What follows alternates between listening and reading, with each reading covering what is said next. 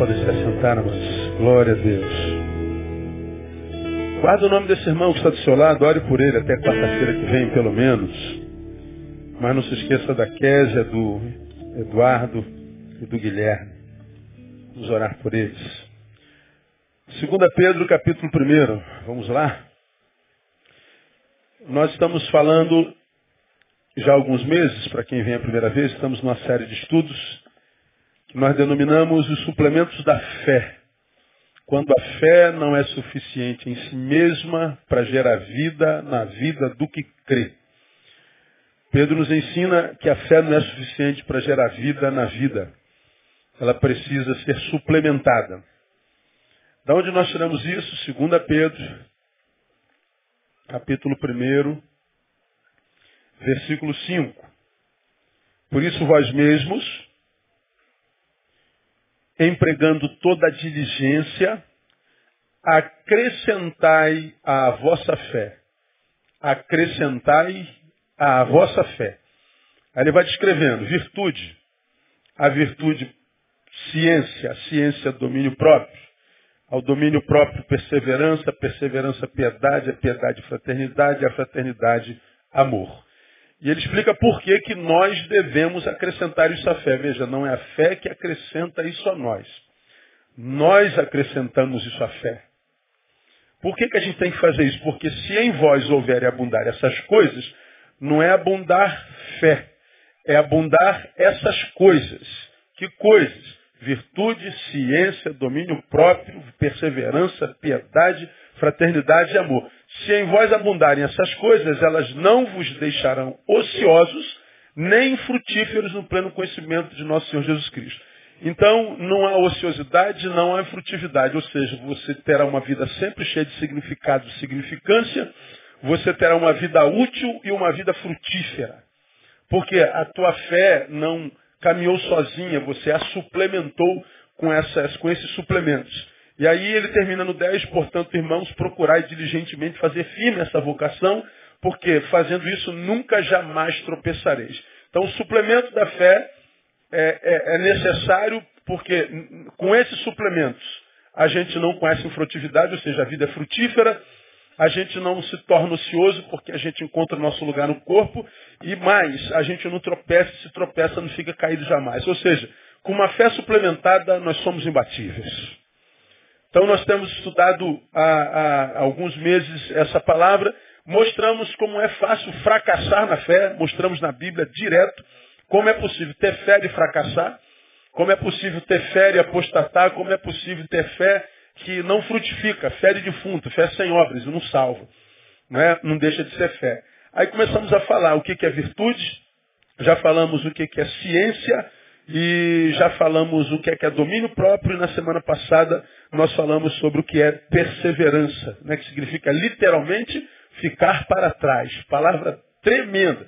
Persevere, ou seja, fique para trás. É muito sinistra essa palavra, né?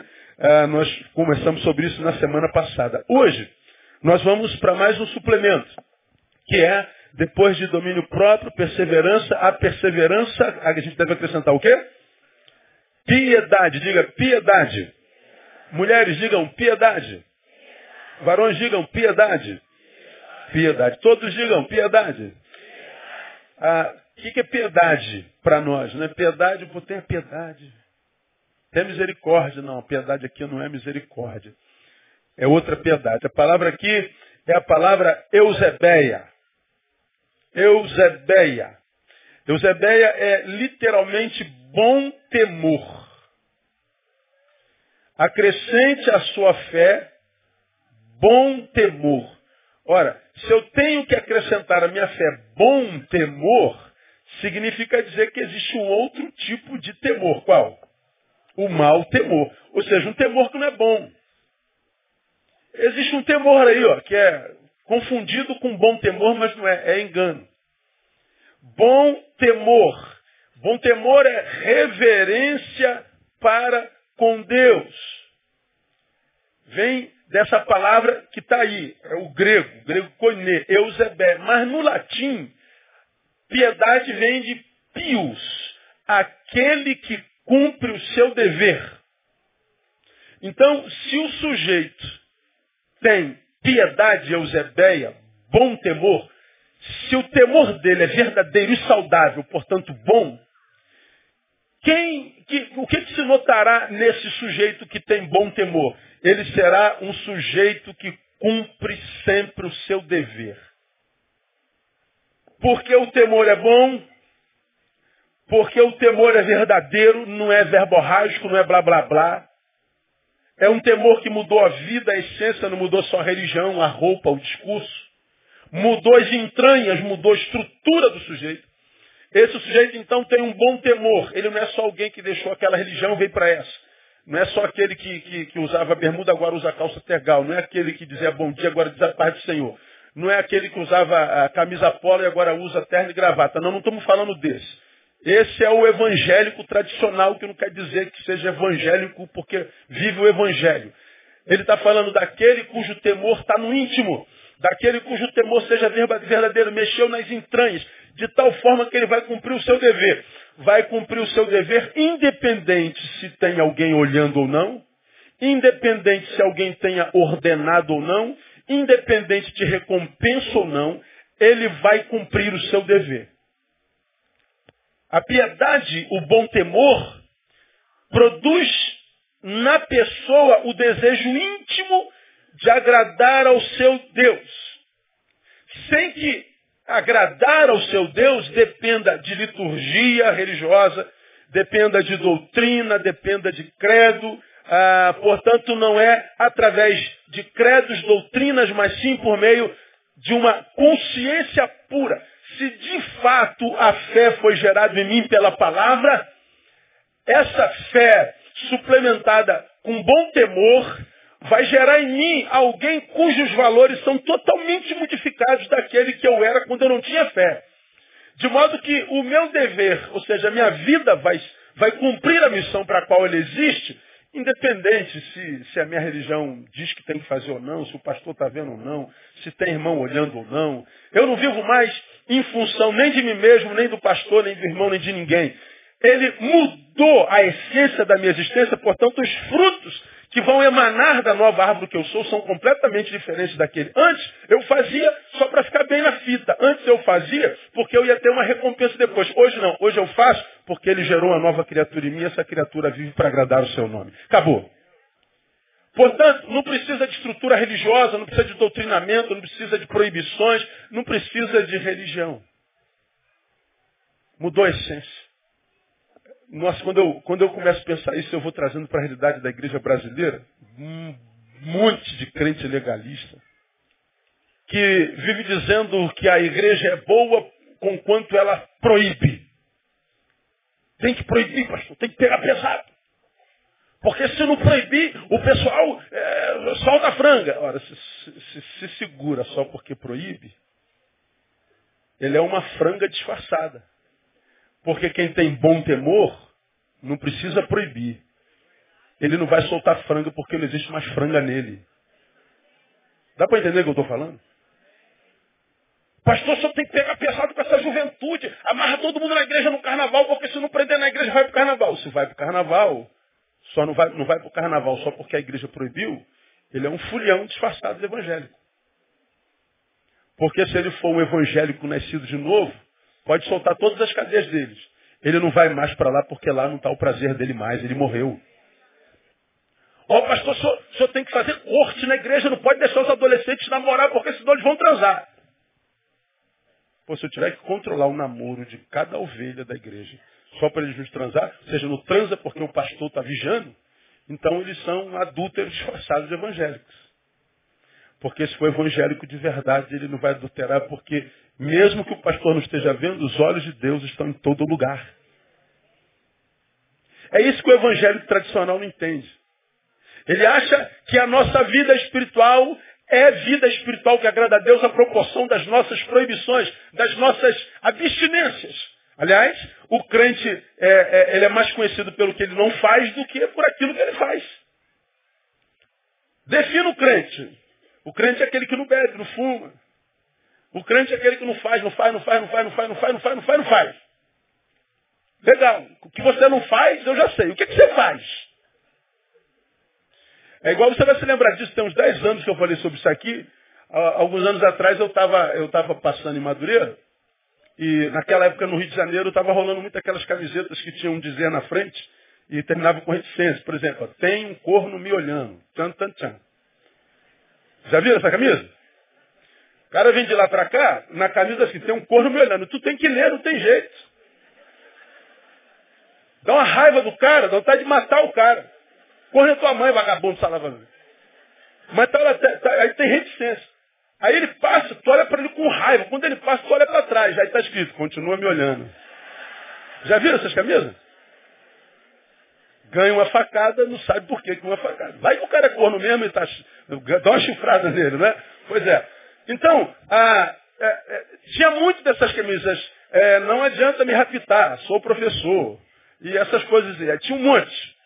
Aí uma vez em Madureira, o tempo que Madureira era Madureira, e tinha aquele comércio todo na rua, era bem maior do que hoje. Aí eu, eu sei lá, não sei onde que eu estava, eu estava passando na rua, eu me lembro que se fosse hoje. A menina vinha de lá para cá e eu gravei a camisa dela. Tá assim, ó, não bebo, não bebo, não fumo, não jogo, não transo, não calunio, não dou calote, porque naquela época a entrada no ônibus era por trás e a rapaziada ficava na, na, na porta, quando abria dava calote. A camisa dela, não bebo, não fumo, não jogo, não transo, não calunio, não dou calote. Pam, pam, pam. Pô, aí vem de lá para cá. Eu também, eu também não. Lá atrás deve estar escrito, sou de Deus. Nasci de novo. Sou nova criatura. Passo da parte do Senhor para a menina que vem de lá para cá. Não bebo, não fumo, não jogo, não transo, não calunio, não dou calote. Quando ela passou, eu olho para trás está escrito, morri.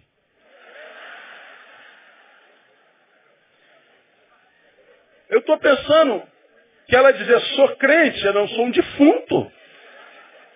Você não bebe, não fuma, não joga, não transa, no caminho da calote? Oh, o Hare Krishna também não. O muçulmano também não. O bom católico também não. Você não rouba, não mata, não estupra? O cidadão decente também não. Isso quer dizer que o verdadeiro evangélico, ou a nova criatura que é gerada em nós, ela não é conhecida a priori pelo que ela não faz, ela é conhecida pelo que ela faz. Veja os testemunhos nas igrejas que ama testemunho. Irmãos, quero, quero saudar a igreja com a santa gloriosa paz do Senhor. Aleluia, aleluia. Aí a pessoa vai dizer, eu, eu, irmãos, eu era, eu, era, eu era assassino e estuprador, pedófilo, é, corrupto, político, eu era tudo. Eu matava a pessoa e arrancava o coração e comia. Estuprava as crianças eu espancava as mulheres, eu chutava os cachorros, eu roubava todo mundo. Era ele conta duas horas a desgraça que ele era na mão do diabo. Aí, depois de duas horas de falar da desgraça que ele foi no passado na mão do diabo, mas aleluia, um dia o Senhor entrou na minha vida e eu conheci a Jesus, ele transformou. Aleluia, a igreja pentecostal vem abaixo. Aí eu fico assim, agora ele vai falar mais duas horas do que, que ele faz como nova criatura. Aí ele fala, agradeço a oportunidade em nome de Jesus. Pô, peraí, irmão. Você falou duas horas da desgraça que você foi na mão do diabo e agora você terminou seu testemunho. E agora o que você faz? Eu ando pelas igrejas dando testemunho pegando oferta dos irmãos. Isso é a fé evangélica. Você não foi essa desgraça toda na mão do diabo, não matou, não roubou, estuprou. Sim, agora está na mão de Deus. O que você faz? Eu vou para a igreja. Sento lá com meus irmãos e canto aleluia. Você acha mesmo que é isso, é ser cristão? Não se a fé foi gerada e se essa fé é boa, gera piedade em nós. E a piedade faz com que eu cumpra meu dever. Bom, nós somos sal e luz. O sal salga, dá sabor à vida, onde quer que a gente passe. Independente da carne com a qual a gente se relacione, da gente com a qual a gente se relacione. Se eu me transformei em sal, qualquer gente que comigo se relacione, porque eu sou sal, vai ter a sua vida qualificada. Qualquer gente que esteja em, estado de putrefação, porque o sal vai ser preservada. A deteriorização dela vai arrefecer, porque agora o sal chegou na vida dela. Se a vida dela está sem sabor, uma vida desgraçada, porque eu cheguei, a vida dela vai ter sabor, porque sal existe para dar sabor. Agora é assim a vida do crente que a gente conhece? Pelo amor de Deus, irmão, crente é uma chatice, cara. Crente é tudo menos um ser humano agradável é religioso, acusador, apontador de defeito alheio, se jacta como o único salvo no universo, e quem não é da religião dele está perdido. E a gente não vê graça exalando da vida. A gente não vê o crente comum sofrendo porque tem gente indo para o inferno. Aqui, que, que eu achei essa semana, que legal, lendo, lendo é, um livro. Aí eu me encontrei com uma frase de Spurgeon, que ele diz assim, ó, se você não tem nenhum desejo de levar outros para o céu, então você mesmo não está indo para lá. Se você não tem nenhum desejo de levar outros para o céu, então você mesmo não está indo para lá. Eu achei isso extraordinário. Porque a maioria dos crentes que eu conheço, a boca enche de baba quando eles viu alguém se perdendo. Eu falei que ia dar isso, é pro inferno, perfeito, foi pro inferno. A boca enche d'água. Quando a gente tinha que encher de águas nos olhos. Mas por que, que enche d'água a boca? Por que, que a gente joga tanta gente no inferno com tanta facilidade? Porque não existe bom temor. Não existe piedade. O que existe é um sujeito que mudou de religião, mudou de roupa, mudou de discurso.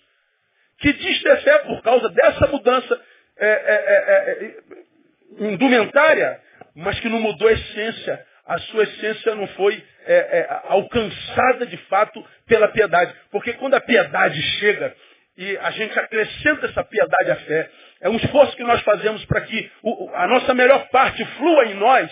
Então, quando ela fluiu, ela domina a nossa essência, nosso caráter. Aí, meu irmão, a gente não precisa mais de pastor dizendo, você pode ou não pode. Isso é proibido não é proibido. Isso é de Deus? Não. A gente, simplesmente porque mudou a essência, da essência vai frutificar normalmente. A árvore boa produz bom fruto e a árvore má produz mau fruto e não dá vice-versa. Piedade é isso. Eusebeia, reverência para com Deus, bom temor, que faz com que nós cumpramos o nosso dever, com que nós sejamos aquilo para o que nascemos, sal e luz. Sal e luz. Piedade é devoção no íntimo. Um versículo que ilustra muito bem piedade está em 2 Coríntios capítulo 1. Abre aí 2 Coríntios capítulo 1. Volta um pouquinho, vamos a Paulo. Olha o que Paulo diz aí, escrevendo à igreja de Corinto. Porque a nossa glória é esta. Olha no que, que Paulo se gloria, gente. A nossa glória é esta. O testemunho do quê? Da nossa consciência. De que em santidade e sinceridade de Deus, não em sabedoria carnal, mas na graça de Deus, temos vivido no mundo e mormente em relação a vós. Ele está dizendo a nossa glória é a nossa consciência a forma como nós temos vivido no mundo e mormente no meio de vós. Ele está dizendo, a nossa consciência não nos condena, porque a gente sabe como é que a gente vive no mundo. Nós olhamos para a nossa história, nossa história nos absolve, porque a nossa história está repleta dos frutos do cumprimento do nosso dever. E quando a gente tem piedade, a gente sabe que não cumpriu o dever, e se não cumpriu o dever, nós não temos frutos. A gente consegue caminhar sem fruto por muito tempo, gente. Mas vai chegar um momento que o corpo vai pedir fruto, vai pedir alimento. Você pode ficar sem, sem tomar o seu café, eh, você vai conseguir viver algumas horas da, do, do, do dia, mas ansioso pelo almoço. É possível que não tenha almoço, você consiga passar sem o almoço, mas ansioso pelo lanche. Passa pelo lanche, ansioso pela janta, passa sem a janta. Aí você já tem dificuldade de dormir porque é difícil dormir com fome. E aí você não dorme ou dorme ansiando pelo café. É possível que você não tenha café no outro dia. Bom, você vai ficando sem alimento, teu corpo fica sem alimento bom tempo. E você vai continuar produzindo. Só que a produção vai arrefecendo a cada dia, vai diminuindo as forças. Porque o alimento não está chegando, o fruto na vida não está chegando. Vai chegar uma hora que teu corpo deseja muito, mas ele não consegue mais porque está sem fruto. Bom, eu estou falando de corpo, mas isso tem a ver com a vida. Quantos de nós vamos vivendo a vida sem é, é, é, suplementar a fé com piedade, ou seja, sem o cumprimento do nosso dever, ou seja, sendo o que nós deveríamos ser para a glória de Deus. Porque não somos quem deveríamos ser para a glória de Deus, o que, que acontece? Nós não colhemos o fruto da nossa essência. E nós vamos vivendo a vida, está tudo certinho, está tudo no lugar, no lugar. Só que chega um momento na vida, um ano, dois, três, dez anos, dependendo da tua capacidade, que a vida vai sendo desconstruída dentro. A, a, força para o trabalho do Senhor vai arrefecendo. A disposição para as coisas espirituais vão perdendo sabor. A vocação vai perdendo sentido. O metafísico, o espiritual, o sobrenatural, os valores não mensuráveis vão perdendo razão em nós. E nós vamos sendo desconstruídos. Isso é tão lento, todavia ininterrupto, que porque tão lento a gente só vai perceber que foi totalmente desconstruído quando a gente está totalmente desconstruído. Às vezes para reconstruir é quase impossível. Já estamos longe do que deveremos ser, porque é longe de Deus, longe da sua palavra, dos seus valores. E aí adoecemos, como diz Eclesiastes, sem que haja possibilidade de cura. E a gente diz assim, meu Deus, como é que eu vim parar aqui? O que, que aconteceu? Aí nós ficamos procurando na história algum acontecido prático, mensurável, que se toque, algum, algum episódio que tenha, tenha desconstruído. Não, não houve um episódio nenhum, não. Foram frutos, sementes que não foram semeadas. Não foi um acontecido, foram milhares deles, centenas deles. Não foi o que você fez naquele dia, foi o que você não fez. Que porque não fez, não semeou, não tem hoje o que colher. A gente não cai só porque a gente fez algo de errado. A gente cai porque a gente não fez um monte de coisa boa. Aquele que sabe fazer o bem e não faz, peca. Então muita gente paralisada, desconstruída, morta, morre antes da morte chegar. Desânimo pegou, uma identidade estranha dominou. Você olha no espelho e fala, cara, eu não estou me conhecendo mais, cara. Quem, quem é esse que me domina hoje? Você olha para trás e sente saudade de você, como eu falo sempre. Aquele tempo que você acordava, quando era o momento de servir ao Senhor, pulava da cama igual louco. Oh, meu Deus, é hoje oportunidade de novo. Você dormia pensando na manhã, fome de Deus louco por Deus. E agora você olha no espelho e diz, meu Deus, quem é esse aqui? O que, que é isso aqui, cara? Você nem sabe como é que apareceu isso aí.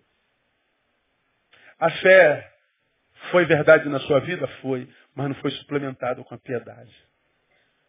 E eu vou dizer uma coisa triste para vocês.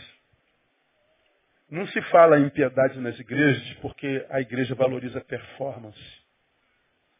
Aí nós vemos os crentes desenvolvendo uma espiritualidade performática, um querendo parecer mais santo que o outro, a roupa de santo, a linguagem de santo, a forma de adoração de santo e, e discurso de santo, mas a essência dele é um mau caráter, mau pagador, mau pai, má filha, má esposa, vizinho terrível, um sujeito inútil, iracundo, sem misericórdia alguma. Mas chega no domingo, ele se transforma, ele se traveste, ele vai desenvolver performance. Como a igreja valoriza a performance do domingo, ele acha que pela performance ele está alimentando o seu espírito. Não, não está alimentando, não.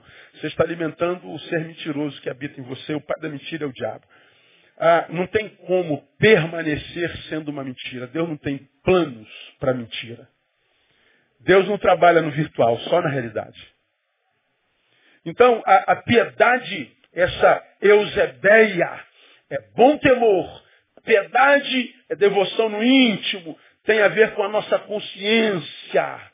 A piedade, ao meu ver, é exatamente a vida oposta ao status quo da vida contemporânea. Porque a vida contemporânea é o que? Correria, cara. A gente não tem, não tem tempo para nada. A minha vida, ela é cronometradamente, todo dia. Se eu perco a agenda, minha vida acho que paralisa. Tentando dar cabo de tudo que se precisa fazer. Então é meticulosamente tramada. O mês todo. Tramado.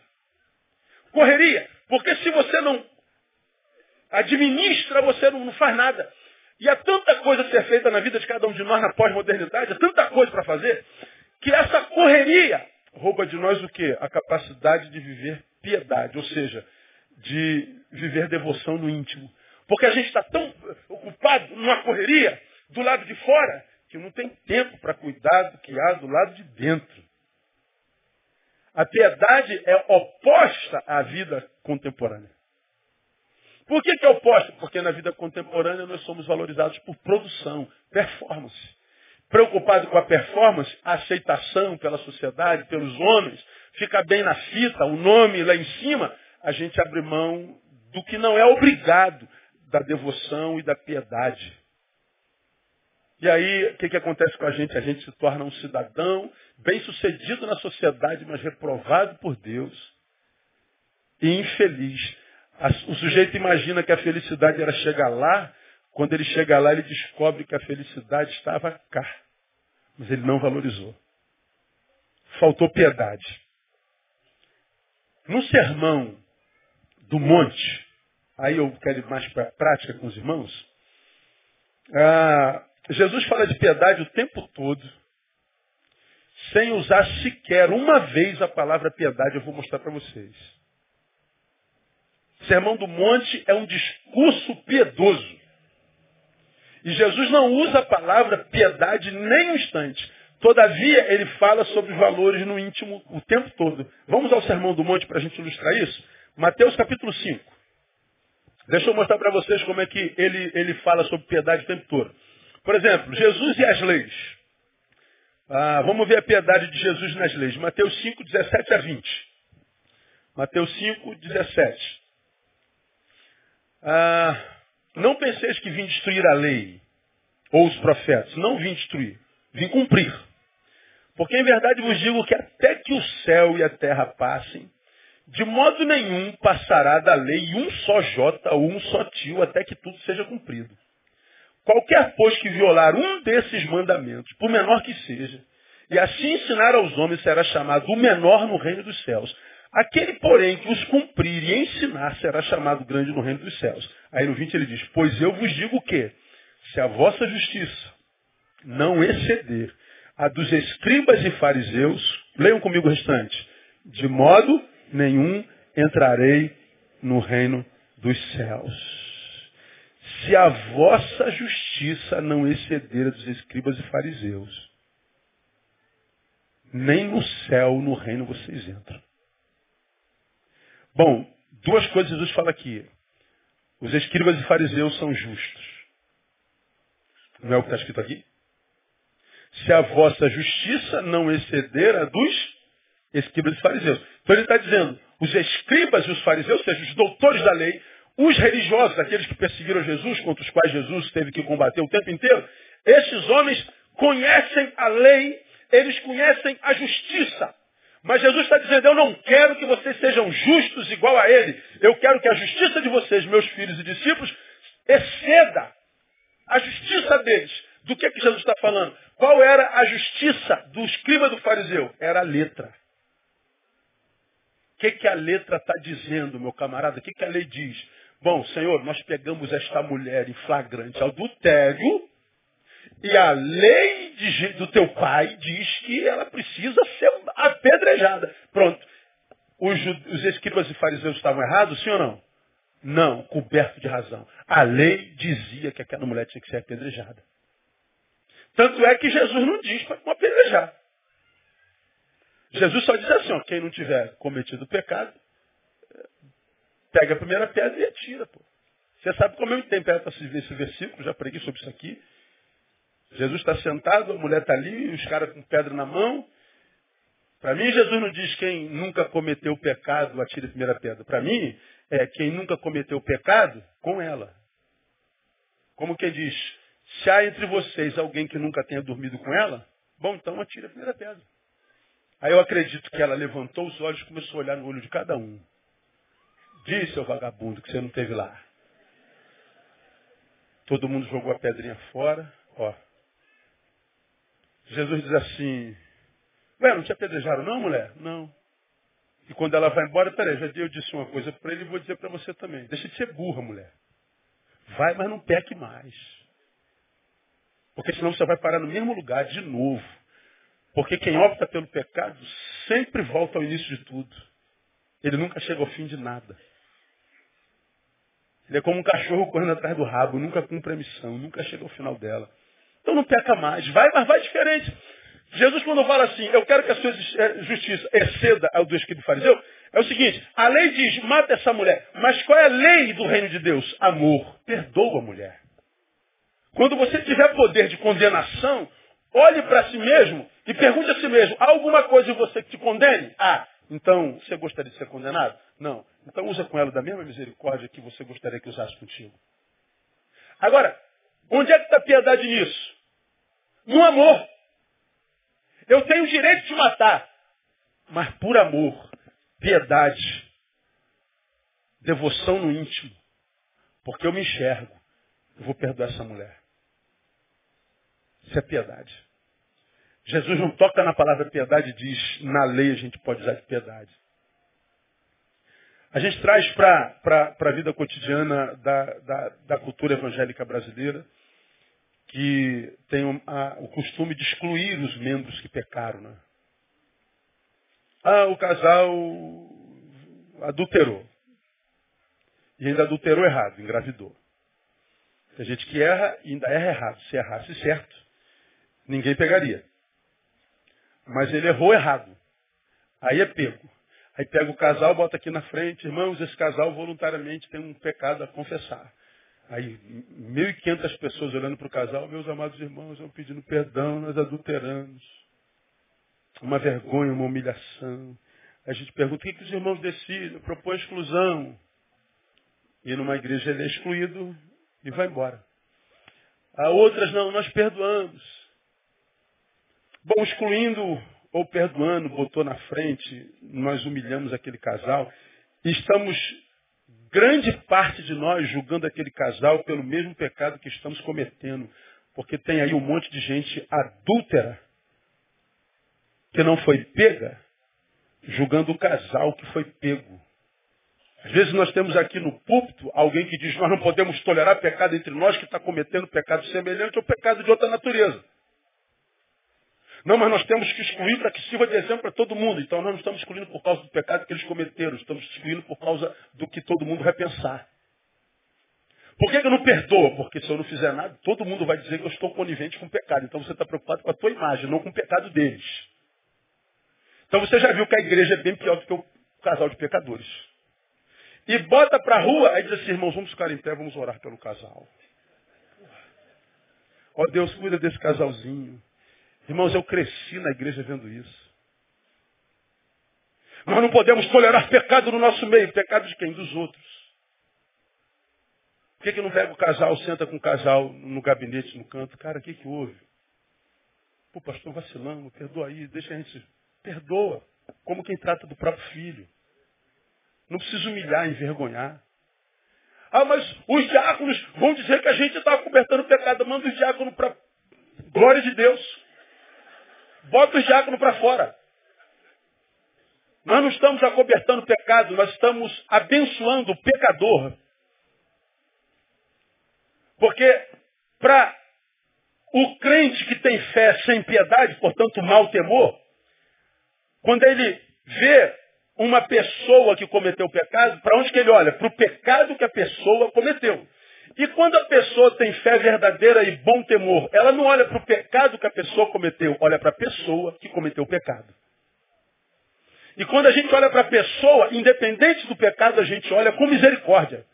Porque não há ninguém com autoridade para julgar quem quer que seja. Mas nós vemos os santarrões dos evangélicos julgando todo mundo. Eu não consigo sentar à mesa, cara.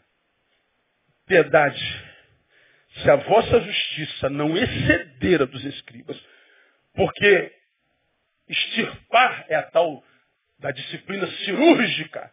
Bom, os fariseus fizeram isso. Tem condição de não amputar esse membro? Tem, então não ampute. A sua justiça tem que exceder dos escribas e fariseus. Isso é piedade no íntimo. Mas crente não sabe o que é isso. Jesus e o homicídio. Mateus 5, 21. Ouvistes o que foi dito aos antigos? Não matarás. Está lá nos Dez Mandamentos. E quem matar será réu de juízo. Aí no 22 ele diz, eu porém vos digo, que todo aquele que se encolerizar contra seu irmão será réu de juízo. Olha, lá no Dez Mandamentos, quem mata é réu de juízo. E Jesus está dizendo assim, se você se irá contra seu irmão, se encolerizar, ou seja, ser dominado pela ira e frutificar nela, você é um assassino. Ele continua dizendo, quem disser a seu irmão, raca, será réu de, diante do sinédrio. Quem disser tolo, será réu do fogo do inferno. Olha o que, que Jesus está dizendo. Para a lei, assassino é tirar a vida biológica. Pum! E para quem tem fé e bom temor, piedade, é, não é só tirar a vida biológica, é tirar a vida existencial. Você está morto na minha história. Você está morto no meu coração. Você está morto em mim. Ele está dizendo, o teu juízo será semelhante àquele que deu um tiro na testa do trabalhador. Do que, que Jesus está falando? Ao invés de matar como produto de vingança, perdoa. Quantas vezes, Senhor, você acha que eu tenho que perdoar? Sete? Que Jesus falou? Não, 490. Preguei sobre perdão domingo retrasado.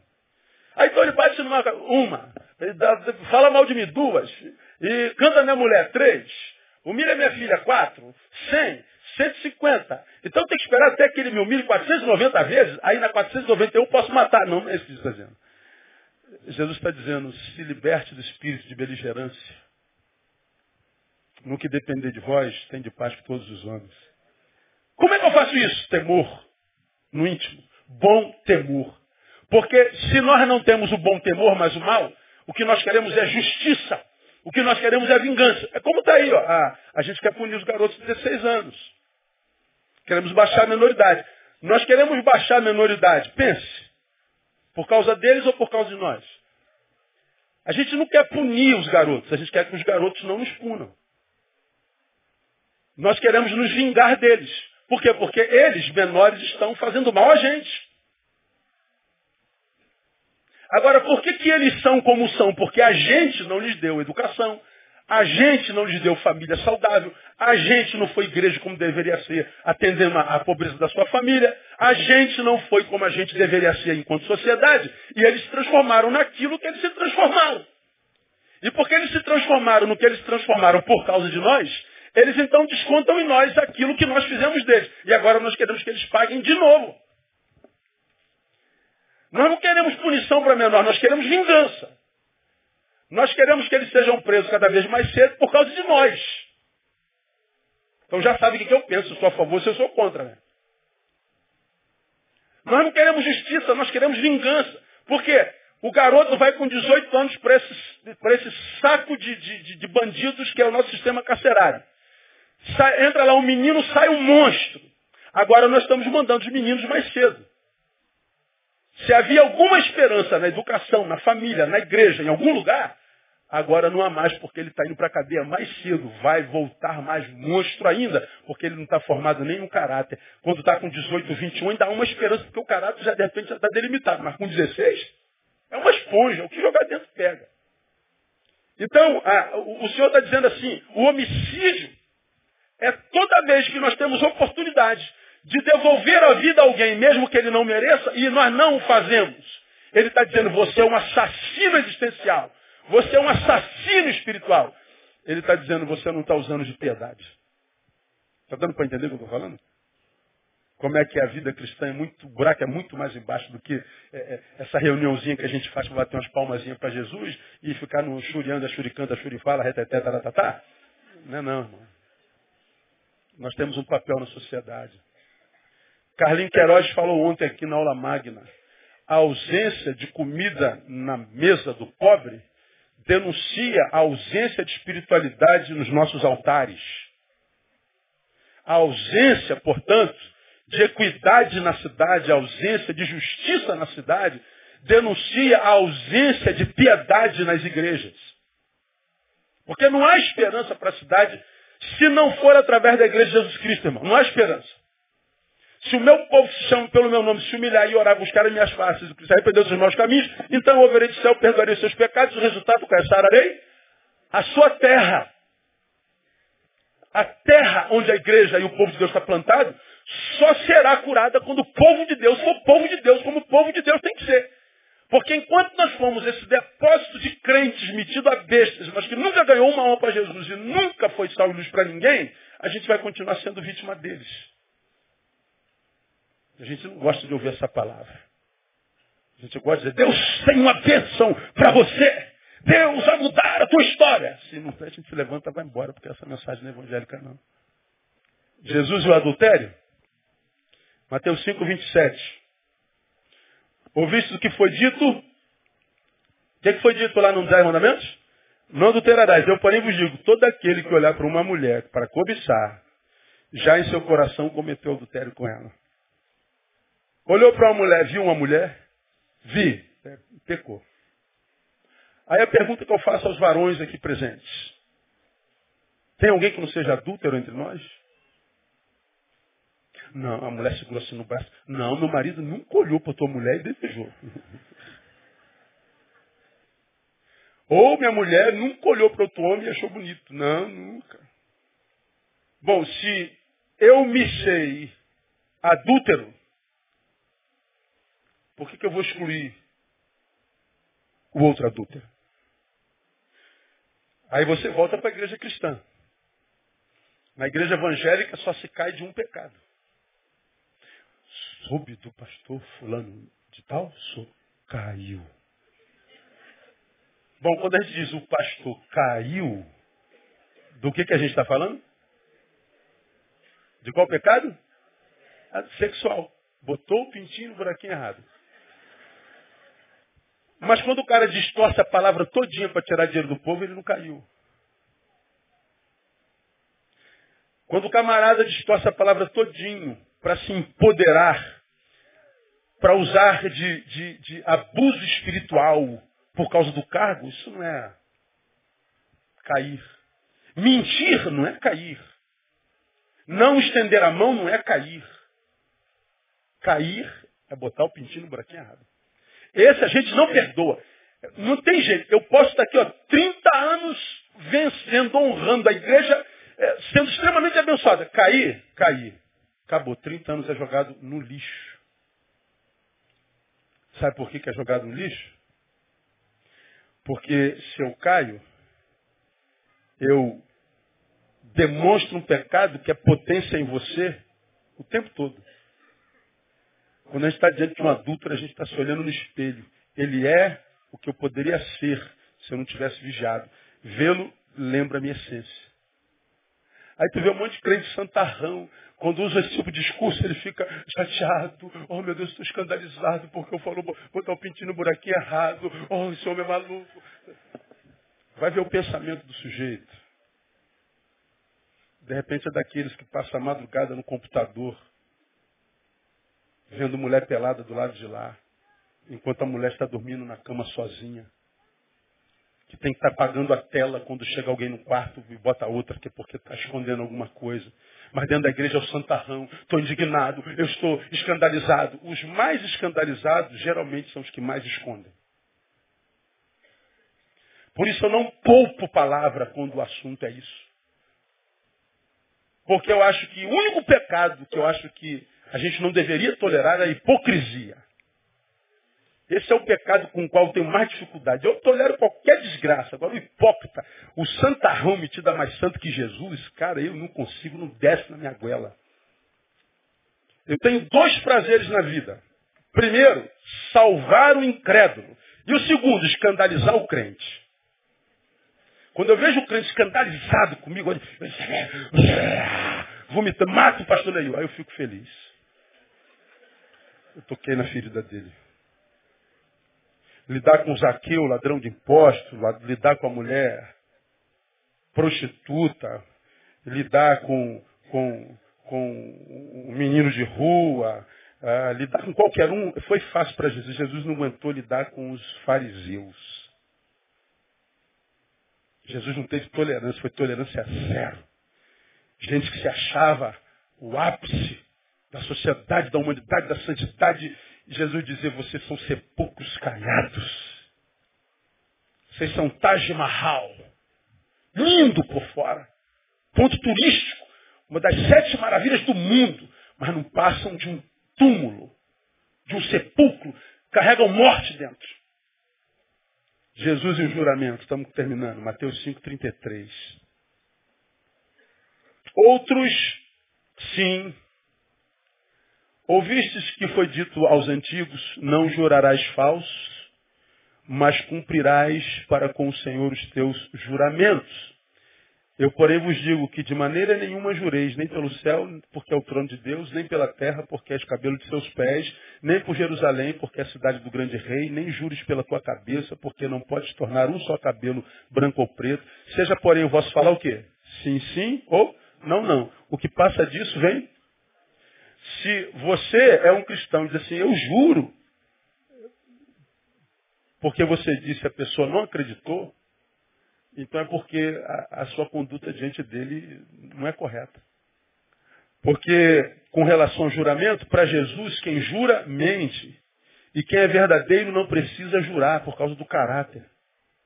Deveremos ser alguém que quando dissesse, ó, a gente vai fazer, Ih, então descansa, foi, foi o que disse, cara. Foi o João que disse.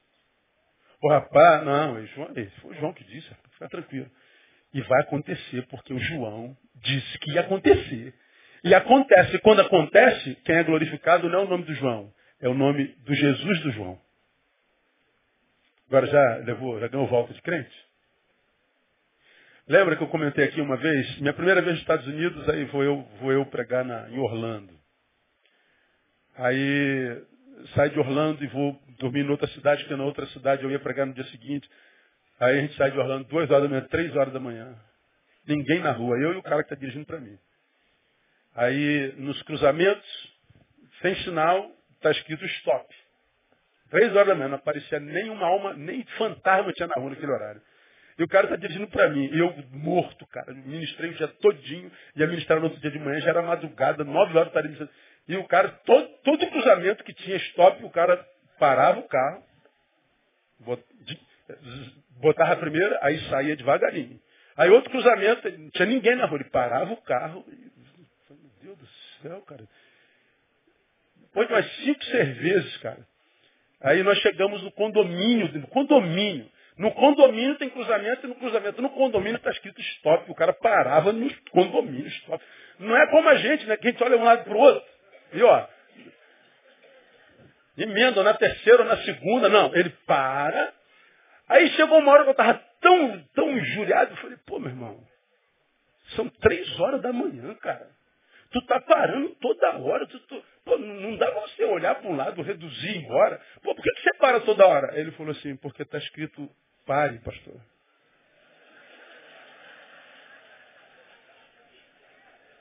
Pô, me dá uma vergonha. Na América, se tiver escrito pare, tem que parar. Se você não parar as quatro rodas, pode sair a cinco quilômetros. Se a polícia vir, você está multado. E paga na hora. E se for residente, vai para a corte. Todo mundo para. Falei, pô, cara, são três horas da manhã, cara. Eu estou doido para chegar em casa. Eu tô... Por que você para? Porque está escrito pare. É. Tá certo. Se está escrito pare, é para fazer o quê? Pare. Isso é piedade no íntimo. Não tem ninguém vendo, mas está escrito pare. Isso é respeitar a palavra, isso é cumprir a lei, isso é cumprir juramento. Ódio e amor em Jesus, versículo 38.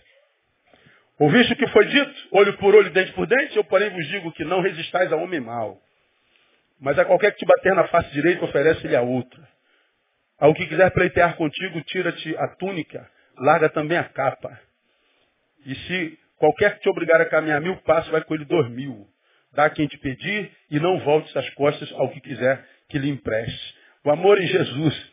Para a lei, é amor para quem nos ama. E ódio para quem nos odeia. Mas para Jesus é amor para todo mundo. Mas adiante ele disse, se teu inimigo tiver fome, dá veneno para ele. É isso não. Se teu inimigo tiver fome, faz o quê? E se teu inimigo tiver é, é, sede? Pô, mas peraí, quando eu tive fome, ele não me deu. Sim, mas você não é ele, nem é igual a ele. O espírito que te habita é diferente do dele. Então, faça por ele o que ele não fez por você. Isso é reino de Deus. E mais, se você fizer isso, você vai queimar a consciência dele. Você vai juntar a brasa viva na cabeça dele. Porque se acontecer de novo de, de, de você precisar e ele tiver, ele vai, mas esse cara me deu. Eu vou dar ele também. Pronto, você mudou a natureza do sujeito. Mas não, nós, nós amamos quem nos ama e odiamos a quem nos odeia. Não é piedade, não é bom temor. O que o Sermão do Monte revela, em geral, é o seguinte. Se não houver piedade, temor no íntimo, nossos cultos, nossos sacrifícios serão sacrifícios ao nada. Você vai sacrificar prazer, lazer, família, em nome do reino igreja, e o que vai sobrar no final é cansaço e a sensação de que não valeu a pena porque não teve recompensa. Aí você vê os apóstolos que estão por aí. Novos ateus. Deus não existe, não acredita em Deus. E o ateu, como você já me ouviu, é um crente frustrado. Foi crente uma vez, ninguém nasce ateu. Porque ele não teve experiência com Deus então o problema não é ele que viveu errado, é Deus que nunca existiu. É muito fácil, né? Transmitir a culpa. Ou aqueles que se afastam da igreja porque estou aborrecido com Deus. É claro, você nunca o conheceu, pô. Porque não tem como se aborrecer com Deus se se o conhece de fato, de verdade. Você pode se aborrecer comigo, com esse irmão que está do teu lado, com a tua mulher, com teu filho, mas com Deus? Como? Como é que a gente vai se frustrar com um ser que é perfeito? É porque a gente lida com ele imperfeitamente. Equivocadamente. Não tem como se frustrar com Deus. Ele não erra. Ele é perfeito na sua justiça. Totalmente bom. Nele não há sombra de variação. Não há como. Possibilidade do erro. Nem da mentira. Não tem como se frustrar com ser perfeito. É que nós nos relacionamos com ele errado. Aí a gente vai ficando pelo caminho. Ou seja, eu posso dar sem amar. É verdade. Mas é impossível amar sem dar. Porque o amor gera piedade no íntimo, muda a essência e a gente frutifica a proporção da nossa essência. Não precisa mais controle, não precisa mais doutrina, não precisa mais vigilância, não precisa mais proibições, ameaças. Ah, se não fez porque ninguém mandou, é porque não tem consciência eh, da salvação e nem da vocação. Você se lembra que eu preguei alguns anos atrás, disse uma frase que vocês vão se lembrar. A pior ordem a ser obedecida é aquela que nunca foi dada. É a pior ordem a ser obedecida? Aquela que nunca foi dada. Bom, nunca foi dada a ordem, mas ela é implícita. Ela é explícita. Você sabe o que tem que fazer. Por que, que não fez? Ninguém mandou. Não precisa mandar. Fazer seria parte da tua essência. É como um sujeito que é boleiro, não tem jeito. Se botar um boleiro na cozinha, vai sair o quê? Um bolo. Não vai sair uma parede. Isso é bolo. Ou se tu botar um desenhista sentado numa mesa, tem um lápis e um papel, o que, que vai sair? Um desenho, não vai sair um, sei lá, um livro. Vai sair um desenho. Agora me bota sentado numa mesa e com um papel e um lápis. Não vai sair desenho nunca. Não faz parte da essência. Então, ah, para quem é, não precisa mandar. piedade é reverência para com Deus, pios, aquele que cumpre o seu dever. E ninguém precisa mandar, ninguém precisa ver, não é recompensa, nasce naturalmente. Ele está dizendo, se você não acrescentar Eusebeia, a tua fé vai ser infrutífero, não vai crescer no pleno conhecimento, vai tropeçar e vai ficar caído. Mas se em vós houver e abundar essas coisas, nunca, jamais tropeçareis. Então, meu irmão, quando você for lutar, ao invés de lutar contra o pecado dos outros, luta contra a sua própria hipocrisia. Quando você ficar indignado demais com o pecado dos outros, com a vida dos outros, indigne-se com a sua incapacidade de se indignar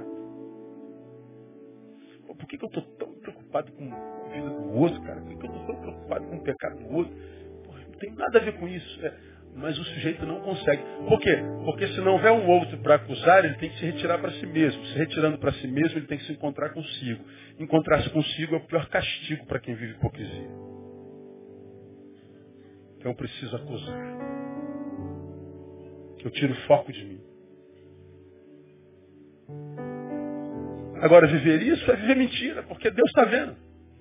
Então, eu prefiro viver a verdade e ser rejeitado pelos homens, mas ver o céu aplaudindo, do que ser aceito por todos os homens e ver o céu chorando. Caminhar na rua e toda hora que eu tenho uma lágrima na minha cabeça. Por que? Está chovendo? Não, Deus está chorando com a tua vida, né? Ele não te salvou para isso, não. Não sonho isso para você, não. Eu prefiro caminhar sozinho, reprovado por todos os homens, mas ter a sensação da brisa, do sorriso de Deus, e saber que o céu está me aprovando, e saber que Deus pode de repente convocar uma nova reunião lá em cima com o diabo e falar, vez o meu servo Neil, a minha alma tem prazer nele. de saber que Deus olha para mim e me ama de tal forma e confia em mim de tal forma que é capaz até de me entregar na mão do diabo. Você pode tocar em tudo que ele tem e eu sei quem ele é, ele não vai me negar. Ou como Deus não tem dúvida a nosso respeito, ele não entrega mais na mão do diabo. Ela foi a história de Jó. E foi única. Porque Deus não tem dúvida alguma a nosso respeito, a gente não precisa provar mais nada. Ele já sabe quem nós somos, portanto, o plano dele na nossa vida se cumpre cara, em vez de se preocupar se fulano é santo ou não é santo, é crente ou não é crente, fez ou não fez, preocupe-se consigo mesmo. Seja. Porque quando você for, não há nada que te incomode na vida do outro. Você está totalmente livre do outro. O outro é no máximo um campo missionário, ou seja, alguém a ser alcançado. A vida fica muito mais leve quando a gente vive só a nossa vida. E olha que viver só a nossa já não está fácil. Agora, quando a gente fica se contaminando com a vida dos outros, fica impossível. Então, que Deus lhe dê a graça de acrescentar à vossa fé piedade. Amém? Vamos aplaudir o Senhor? Aleluia.